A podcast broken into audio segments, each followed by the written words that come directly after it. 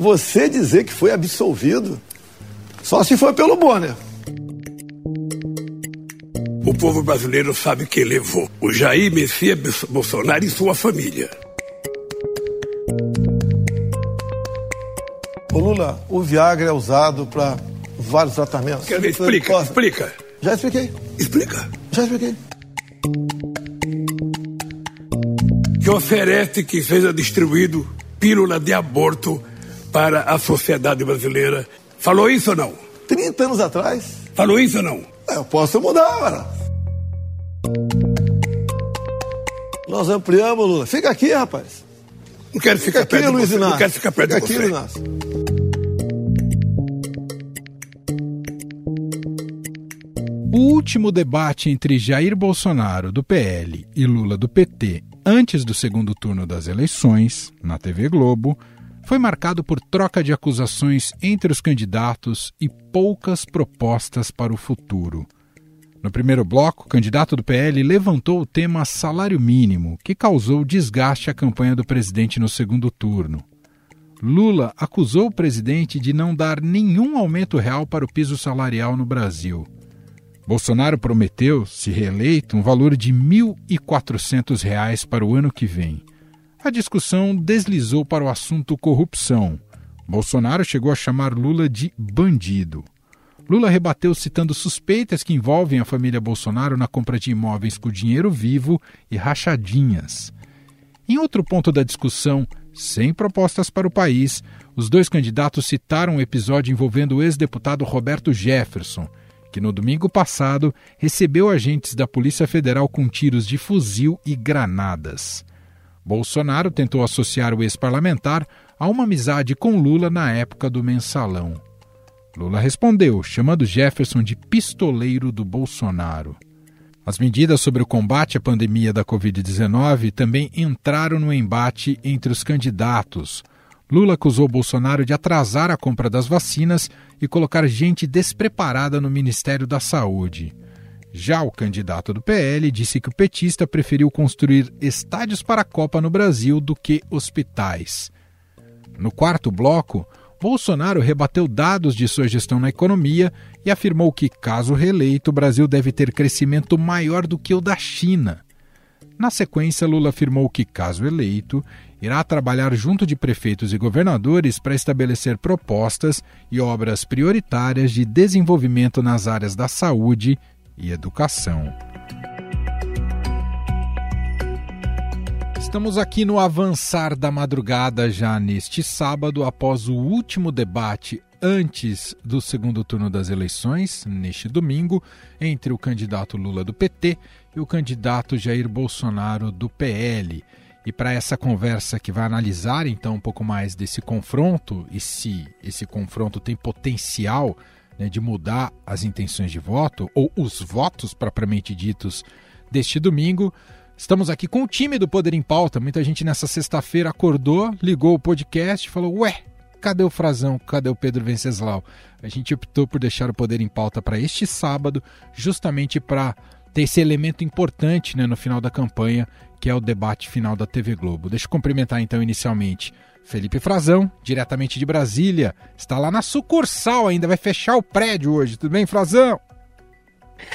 Olá, Manuel. Olá, Pedro. É verdade. Não deu tempo nem de terminar a edição do jornal, já emendou no debate e a gente fiquei aqui até a madrugada para a gente conversar um pouquinho. Você avisou em casa que vai chegar tarde, né, Frazão? tá, tá todo mundo já descansando, que a maioria dos brasileiros deve ter feito aí durante esse debate, né? É verdade, sem dúvida nenhuma.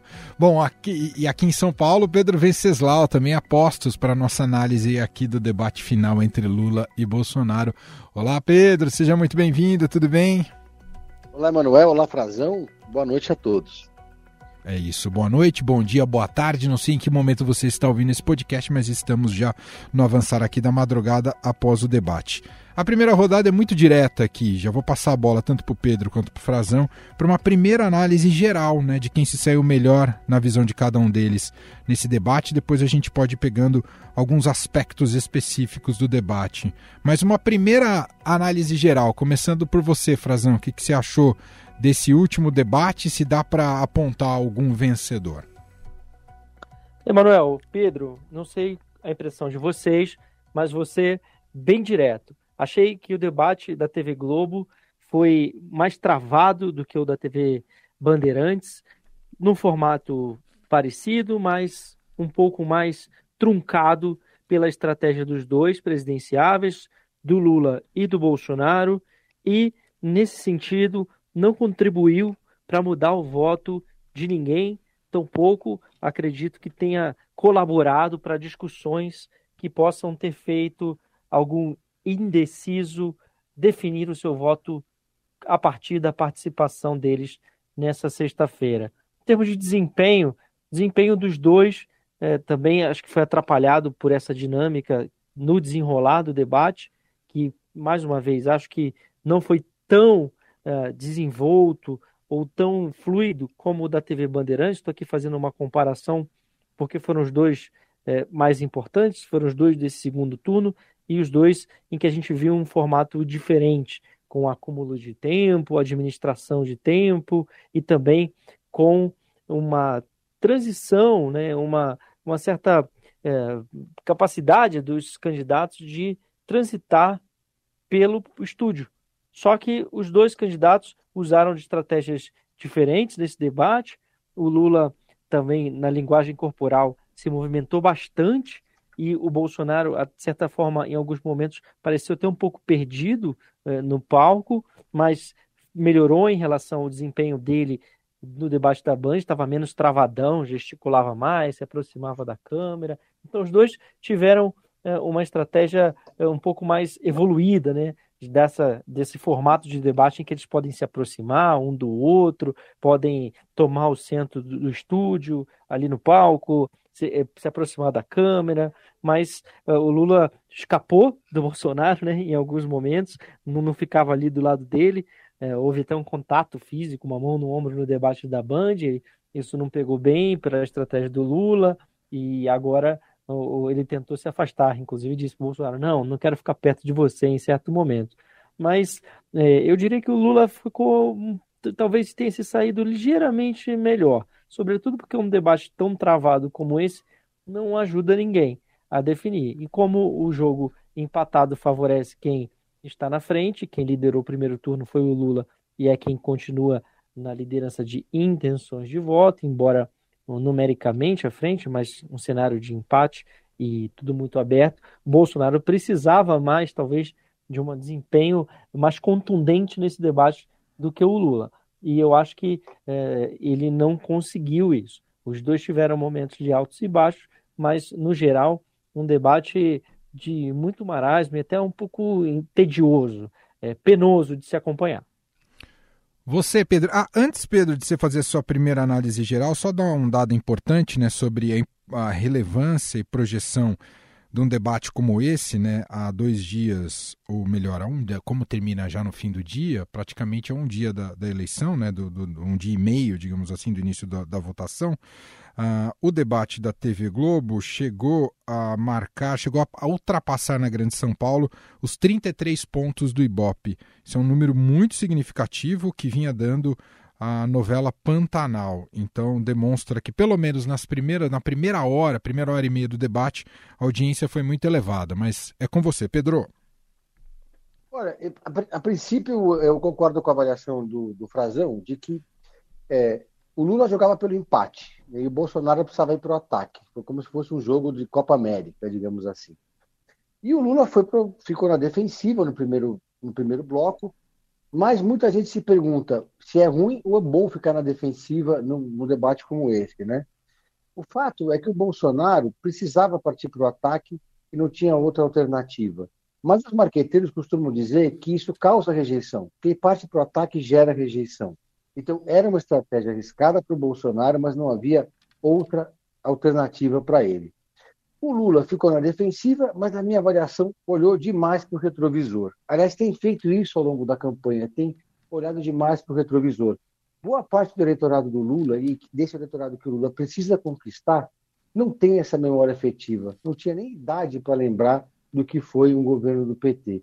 Então, talvez ele tenha exagerado um pouco, falando dos feitos do passado. Achei que o Lula teve problema de dicção, achei que o Lula não foi principalmente no final do debate, parecia um pouco mais cansado, mas soube operar melhor o banco de tempo. No debate da Band, essa foi uma falha capital.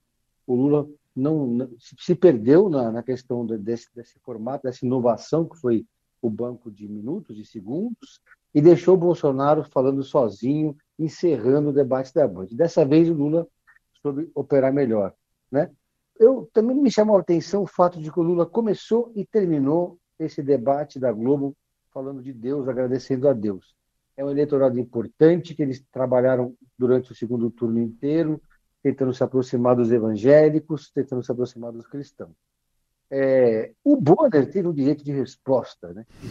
uma coisa curiosíssima nesse debate e que acabou o Bolsonaro, acredito eu, cometeu um erro gravíssimo nesse debate, que foi atacar a Globo, atacar o Bonner, que é nessa questão de que o Bonner teria dito que o Lula foi inocentado pelo STF e que acabou gerando uma espécie de direito de resposta involuntário para o Lula e que foi muito bom para o ex-presidente. É, tiveram vários aspectos da agenda negativa do Bolsonaro que eu acho que o Lula explorou pouco, talvez até por estratégia. O Lula demorou para falar de alguns temas que causaram desconforto para o Bolsonaro, como, por exemplo, a questão do Roberto Jefferson, que ficou lá uma briga para saber quem era mais amigo do Roberto Jefferson, se era o Lula, se era o Bolsonaro. Né? O Lula usou ali como moderação. Chama atenção também o fato do Lula ter falado com todas as letras de forma contundente, talvez da forma mais contundente até então, que o governo Temer foi golpista, ou seja, terminou de explodir qualquer tipo de ponte que poderia existir com o ex-presidente do MDB, que era visto até como um possível é, representante para fazer o meio-campo numa transição de governo. Né? E, para finalizar, me pareceu que o Bolsonaro falou muito mais para sua bolha. Né? E tentou lá o tempo todo é, buscar o eleitor antipetista, é, uma, uma, estratégia para é, conquistar um, um, pedaço do eleitor antipetista que talvez estivesse indeciso, mas me pareceu um tom meio, meio agressivo demais. E, e, o Bolsonaro também ressaltando aquela, aquela narrativa do antissistema. Chegou um momento que o Bolsonaro chegou a dizer com todas as letras: o sistema todo está contra mim. E aí foi curioso que, esse, que toda essa esse circo que o bolsonarismo armou chamando, que criaram até um termo que foi o, o radiolão, né? praticamente não, não apareceu no debate. Hoje houve uma autocrítica do Fábio Faria, o, o Bolsonaro, o bolsonarismo recuou dessa estratégia kamikaze, que foi tentar criar um fato em cima disso, e o Lula não explorou, perdeu também a chance de explorar esse assunto. Me pareceu que ele poderia ter tido um uma ação mais incisiva, como foi a do Haddad contra uh, o Tarcísio de Freitas. Mas, como Lula está na liderança, jogou na defesa, né, Manuel? Eu quero aqui puxar alguns, alguns temas centrais do debate, né, para a gente analisar o desempenho de cada um e como isso contribui também no debate público e de alguma maneira pode influenciar aqueles eleitores ou indecisos ou não tão, com, ou não tão convictos de seus votos. E puxo primeiramente aqui, Frazão, por aquele que é considerado o grande tema dessas eleições, que é a economia, desempenho do, o desempenho do país e do, do atual governo nesse, nesse campo. A disputa se deu muito uh, e, e, muito puxada pelo Lula pela questão do salário mínimo. E logo no início, Jair Bolsonaro já prometeu algo, algo que inclusive não está na lei de diretrizes orçamentárias, que vai aumentar o salário mínimo, já deu um número, R$ 1.400 caso ele seja reeleito. Então houve um debate muito centrado ali sobre valor do salário mínimo, Lula cobrando o passado do Bolsonaro em relação a isso, e depois uma disputa ali sobre programas de transferência de renda, Auxílio Brasil, comparação entre Auxílio Brasil e Bolsa Família. Mas quero te ouvir, houve também algumas menções a Guedes, reforma da Previdência, o tema economia, na sua visão, Frazão, como ele aparece nesse debate e se favoreceu alguém ou se teve algo surpreendente que surgiu como proposta. O que me chamou a atenção, Manuel e Pedro, no início foi justamente que o, o Bolsonaro pautou esse tema, né? pautou para depois, a intenção dele era lançar essa novidade, se houve uma, de fato, novidade, algo que não tinha sido debatido ainda, foi essa ideia dele, essa proposta, promessa, vamos chamar de uma promessa, de aumentar o salário é, mínimo para R$ 1.400, o salário mínimo que hoje é de R$ 1.212. ele não conseguiu, ao longo de todo o seu mandato, dar aumento real. Somente reposição da inflação foi algo que o Lula repisou nesse debate bastante e que é uma verdade, é real. E o Bolsonaro é, pautou isso já para jogar essa informação, para sair à frente, e depois também me chamou a atenção que o Lula é, tentou tomar a dianteira no debate sobre a corrupção, como se as bolas estivessem trocadas. Né? Geralmente é o Lula quem pauta o debate econômico, porque a economia no governo dele foi muito melhor do que no governo do Bolsonaro, o país avançou muito mais, é, e por isso que ele olha tanto para o retrovisor, né? como o Pedro falou, ele faz um, uma campanha é, baseada na lembrança, né? na memória do governo dele, muito mais do que em propostas para o futuro. E o governo Bolsonaro, o presidente, é quem geralmente pauta o debate da corrupção para explorar algo que foi negativo, que foi uma mácula do governo Lula. Agora, eh, para o Lula e para o Bolsonaro, nesse momento também houve ali a tentativa de tocar ligeiramente nessa questão das rádios, né, das inserções. Essa operação Tabajara que foi feita e está sendo já é, estão pulando fora dessa operação de tentar denunciar uma fraude, suposta fraude que não existia, um desequilíbrio e até que desembocou num pedido é, de tom golpista para tentar adiar a eleição. E, e, os ministros do governo Bolsonaro, do Centrão, deram sinais de que ele ficaria sozinho, de que os bolsonaristas não teriam apoio, e o presidente, inclusive, ao longo da semana, é, orientou os ministros, eles conversaram de que isso não seria um pedido da campanha. É, um bastidor aqui que eu posso trazer, que eu conversei com o ministro Fábio Faria ao longo da sexta-feira, e que ele, inclusive, isso atrapalhou a preparação do Bolsonaro para o debate. Claro que se ele estava preparado para responder sobre isso, mas o ministro estava treinando o presidente ainda, passando orientações e precisando dar respostas sobre esse tema que dominou, uh, interditou essa última semana de campanha uh, e aí acabou tomando conta e, e ofuscando um pouco do debate a respeito do crime cometido pelo ex-deputado, presidente de honra do PTB, Roberto Jefferson, que deu 50 tiros de fuzil contra policiais federais e lançou três granadas. Um fato é, gravíssimo, né, inédito na história do país, uma violência política desse jeito e que de fato foi também pouco explorada. Agora, esse debate econômico talvez fosse um dos temas que mais se esperasse, e ele apareceu logo no primeiro bloco também. Os candidatos sabem que eles precisam se posicionar rápido no primeiro bloco, que a despeito desse debate ter tido uma, uma relevante audiência, como você falou, Emanuel, uhum. comparável à da novela, o primeiro bloco está sempre sendo o mais visto, né? É o bloco Sim. mais esperado, um bloco de maior audiência. E eles lançaram logo esse debate, justamente porque esse debate foi pautado pela imprensa, inclusive pelo Estadão também, é, com o planejamento do governo né, de, de, mudar a, a, as fórmulas de reajuste do salário mínimo, é, as medidas econômicas que o Paulo Guedes tem previsto, né, sua equipe tem trabalhado e que foram usadas, é, é foram trazidas à tona pela imprensa, pelo Estadão e por outros veículos, e que acabaram pautando essas últimas semanas do debate, de, do, dos debates né, da campanha, de uma forma geral, da discussão diária, e que foram prejudiciais à campanha do presidente Bolsonaro. Ele estava nas cordas, precisando se explicar, e ele precisou usar esse, esse momento justamente para se posicionar sobre isso e tentar acusar o Lula de mentir sobre as intenções do governo Bolsonaro. Pedro, outro aspecto que eu queria puxar, você até falou de um Lula na defensiva, mas teve um momento do Lula, e acho que foi muito estrategicamente pensado, porque atinge diretamente algo que é muito caro, a agenda do Bolsonaro, que na pauta de costumes, quando o Lula traz a questão do aborto e recupera uma defesa do Bolsonaro há 30 anos, quando ele recomendou justamente um, um, remédio relacionado a isso.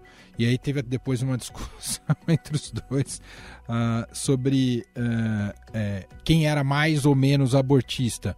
De qualquer forma, acho que surpreendeu aquilo, incomodou o Bolsonaro, e foi um momento que o Lula estrategicamente conseguiu, de alguma maneira, uh, tirar um pouco uma base mais sustentável do Bolsonaro na sua agenda, não foi, Pedro? Num debate como esse, que é quase um jogo de xadrez, né?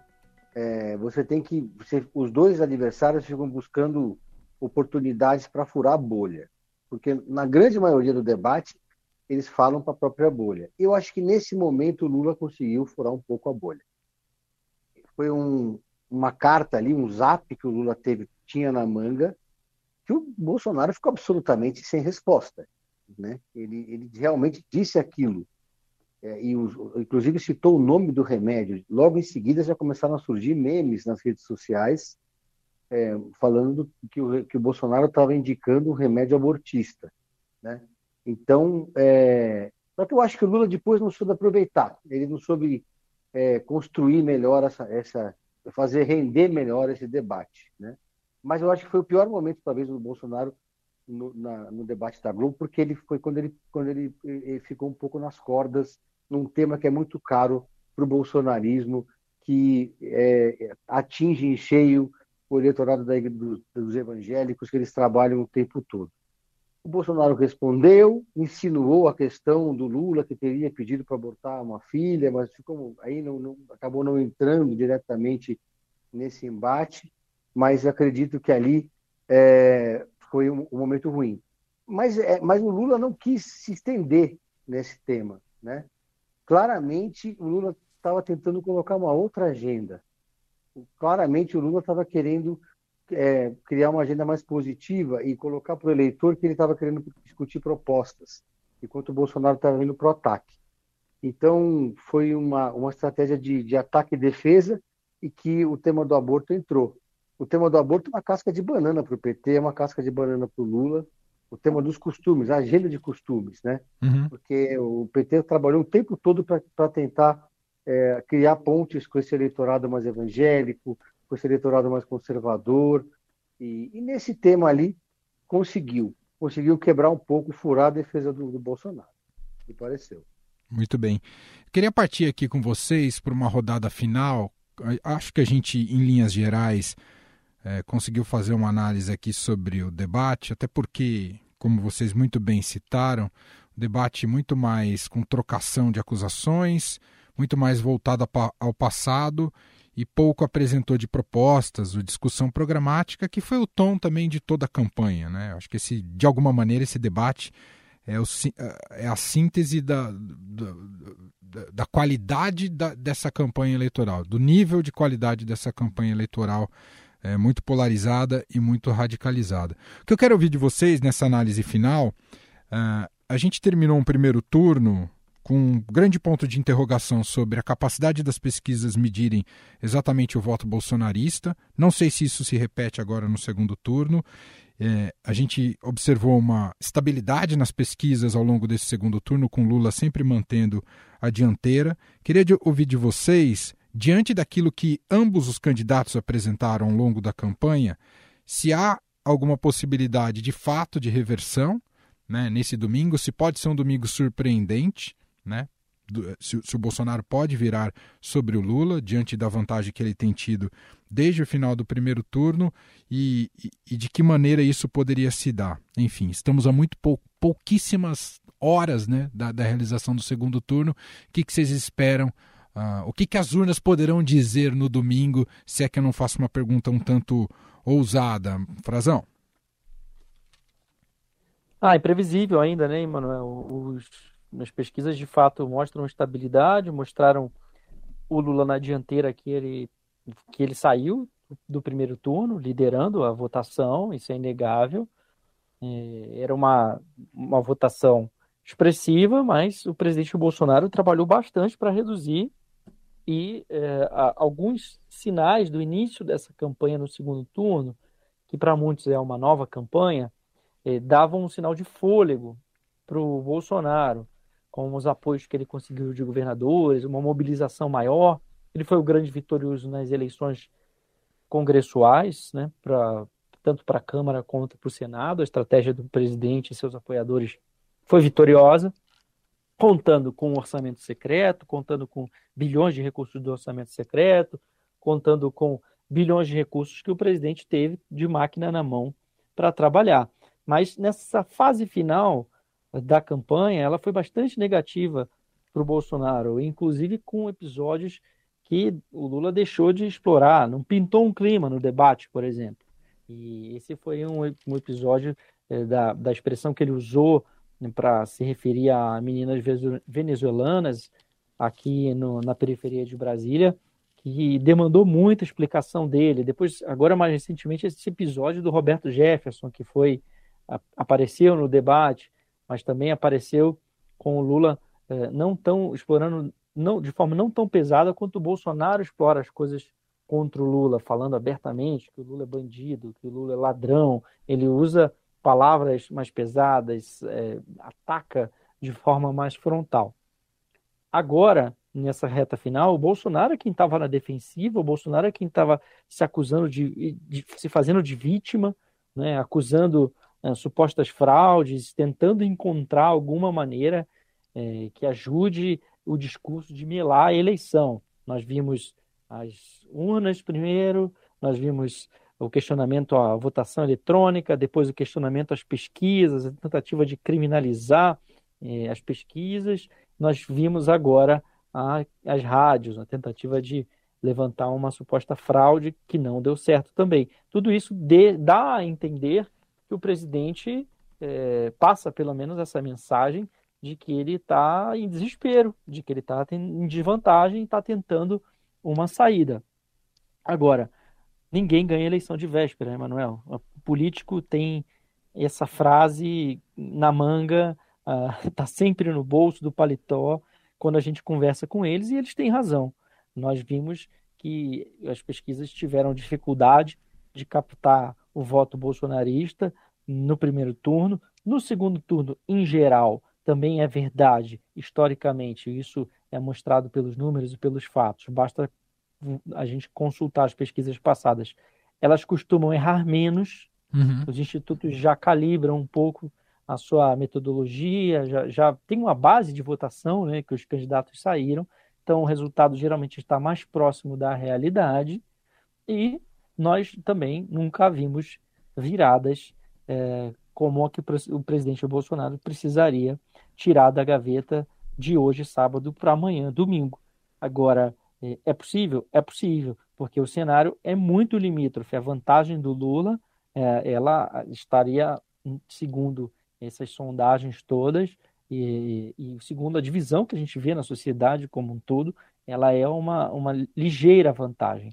Nas duas campanhas, o que se fala hoje, nos bastidores, é que a vantagem é muito pequena para um ou para outro, o resultado será de fato bastante apertado. Esse é o prognóstico que eles fazem é, em uhum. privado e é o que a gente pode passar, eu acho, aqui para o nosso fiel ouvinte do Poder em Pauta. É de que a virada é difícil, mas não é impossível. Não será uma surpresa se o Bolsonaro virar essa eleição.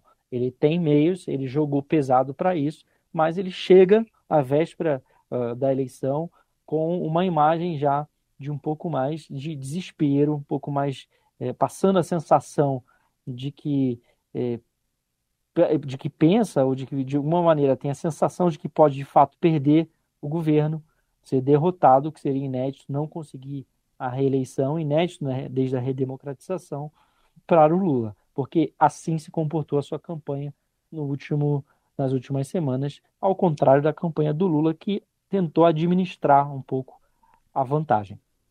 Só antes de passar para o seu destaque final, então, Pedro, olhando e projetando o que podemos observar ao longo do domingo, né, e de como é que foi a campanha também, mas teve uma declaração importante há pouco, né, só frisando mais uma vez, a gente está gravando aqui na madrugada é, já de sábado, né, quando você vai ouvir esse podcast com análise do debate, também esses últimos momentos do segundo turno das eleições. Mas o presidente Jair Bolsonaro deu uma entrevista depois do debate ao Jornal da Globo, a jornalista Renata Lopretti, e deu a seguinte fra frase, Pedro: Não há a menor dúvida, quem tiver mais voto leva. É isso que é democracia declarou o presidente Jair Bolsonaro. Claro que ele pode mudar de versão amanhã, no domingo, se perder, mas essa é uma frase bastante importante diante de tudo que o Bolsonaro já levantou de suspeita sobre o processo eleitoral e também por, sobre como, por exemplo, foi essa semana na, nessa, nessas denúncias envolvendo supostas fraudes de rádios pelo país. Mas é com você, Pedro. Pois é, Manuel, é isso que eu ia ressaltar. Né? Esse último dia de campanha foi marcado pela, pelo, pelo recuo dos bolsonaristas em relação ao que eles chamaram de radiolão, que era um, um suposto escândalo que, que poderia mudar o resultado da eleição. A família Bolsonaro, sobretudo o Eduardo Bolsonaro, ele chegou a pedir o adiamento da eleição. Foi todo mundo para as redes sociais, depois que eles chamaram uma coletiva, os dois Fábios, Fábio Faria e Fábio Van para denunciar o que seria supostamente um golpe do TSE. Mas o TSE não só eh, não entrou nessa onda, como reverteu o movimento e passou a investigar uma prevaricação que seria da campanha do Bolsonaro esse, esse contramovimento gerou uma confusão muito grande na campanha, porque essa era considerada uma espécie de bala de prata. E o Fábio Faria foi obrigado ali a dar entrevistas dizendo que não havia realmente nenhum golpe nessa história, de que não ninguém pediu o cancelamento da eleição, houve um recuo. Até me surpreendeu que esse tema tenha passado de raspão no debate. Eu até achava que o ex-presidente Lula fosse explorar mais esse, esse tema porque ficou claro ali que era uma tentativa desesperada do bolsonarismo de melar a eleição. Pois bem, não colou, né? Não colou e pegou mal. Pegou mal para a opinião pública, causou uma crise interna dentro da campanha do Bolsonaro, porque a ala mais radical do partido explorou isso de forma irresponsável e o próprio Fábio Faria, temendo depois as consequências disso, voltou atrás e terminou ali de forma melancólica a campanha do Bolsonaro não encontrando uma bala de prata. Então esse esse esse movimento não, não foi colocado ali no, no último debate, mas pode influenciar numa eventual onda no segundo turno. O que a gente viu no primeiro turno foi uma onda surpreendente, né? É, é o Lula confirmou ali o seu favoritismo e terminou na frente no primeiro turno, mas ninguém esperava o desempenho do Bolsonaro. Mas agora a ampla maioria das pesquisas aponta para uma vitória do ex-presidente Lula no segundo turno. E os bolsonaristas já estão, de certa forma, assimilando o golpe. É, o Centrão também foi contra a insistir nessa tese de adiamento da eleição, nessa narrativa de que houve algum tipo de manipulação, algum tipo de manipulação do TSE em relação às rádios, etc. Então, nós chegamos ali nessa reta final com um factoide que não deu certo, tanto não deu certo que sequer foi pauta do debate final e vemos aí uns dos números apontando para uma vitória do ex-presidente Lula nesse domingo e um aparente recuo do, da narrativa bolsonarista de insistir em não aceitar o resultado das eleições. Talvez ele tente construir uma nova narrativa pós-eleição, como fez o Trump. Mas por enquanto não é esse o sinal que aparece que aparece aí no horizonte, né? Bom ponto, Pedro. Bom ponto. Nada me faz crer que esse tipo de paranoia e construção narrativa termina aqui. Bolsonaro faz uma sinalização hoje, às vésperas do segundo turno, mas depois do resultado das urnas, pode vir muita coisa pela frente, estaremos atentos para acompanhar. Bom, quero agradecer aqui a Pedro Venceslau, Felipe Frazão, nossos repórteres do Poder em Pauta, fechando mais uma semana, agora véspera da realização do segundo turno, analisando aqui nessa madrugada o debate o último debate dessas eleições na corrida presidencial. Frazão amanhã vai ter um respiro para ver o Flamengo dele praticamente campeão. Não estou gorando aqui, mas tenho certeza que tem é 70 a 30 para o Flamengo. Frazão, obrigado. Amanhã você vai ter esse respirinho aí de, de futebol antes do segundo turno. Um abraço, meu cara. Até domingo, viu? Valeu, Emanuel. Valeu, Pedro. É verdade. Tem ainda nesse sábado, fim de tarde, noite, para acompanhar e que bons ventos soprem lá de Guayaquil, depois via Cordilheiras dos Andes e cheguem aqui ao Brasil e o Flamengo. Só um breve comentário, mano. Eu posso dar um. Por favor, por queria favor. Fazer um, queria fazer só um, um registro importante dessa declaração do Bolsonaro que tem tudo a ver com o que a gente escreveu no Estadão há algumas semanas atrás, às vésperas do primeiro turno, que as próprias Forças Armadas tinham deixado muito claro ao Bolsonaro de que ele não contaria com o apoio delas para fazer um questionamento frontal às eleições, eh, sem que houvesse qualquer evidência de manipulação, fraude, anomalias, irregularidades e até agora a gente não tem o conteúdo completo dos relatórios de fiscalização que as Forças Armadas fizeram, se recusaram a entregar, mas o Bolsonaro vai ter essa carta na manga, como o Pedro falou. Agora, o recado que eu ouvi de vários generais da ativa, da reserva e, e, e oficiais eh, do Exército foi de que quem ganhasse levaria a eleição. Mais ou menos o que disse agora o presidente Bolsonaro. E eles estão reforçando, então, também essa legalidade. Não se envolveram diretamente, é importante registrar, nessa tentativa, dessa operação tabajara das rádios. Fora isso, queria só agradecer a companhia dos nossos fiéis ouvintes, o prestígio que eles nos dão de nos ouvir, de disseminar, difundir o nosso Poder em Pauta, o Estadão Notícias, numa eleição que a gente viu tanta mentira, esse debate, como você resumiu, é, é o retrato da qualidade desse, da, dessa campanha, né? um debate da mentira, tantas vezes os candidatos, os dois, Lula e Bolsonaro, acusando um ao outro de mentir, é mais um sinal da necessidade e do prestígio do jornalismo profissional e a gente está aqui para ajudar vocês a decidirem o seu voto bem informados. Um excelente voto para vocês nesse domingo, que tudo corra em paz e até a semana quando a gente vai poder discutir sobre o eleito. Perfeito. Já temos compromisso semana que vem para a gente discutir o pós-eleição, pós-resultado desse segundo turno. Pedro, grande abraço. Não vou dizer nada sobre futebol para você, que você não tem um Flamengo para torcer para amanhã. Então a gente se vê no domingo. Se cuidem, Pedro. Tá bom, valeu, um abraço a todos.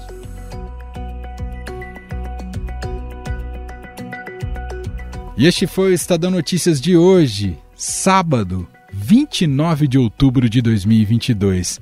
A apresentação foi minha, Emanuel Bonfim. Na produção, edição e roteiro, Gustavo Lopes. Escreva para gente no e-mail podcast@estadão.com. Um abraço para você, uma ótima eleição, um ótimo dia de votação. Respira fundo antes de votar. E a gente se fala na segunda-feira com uma edição deste podcast analisando o resultado final do segundo turno. Um abraço e até lá!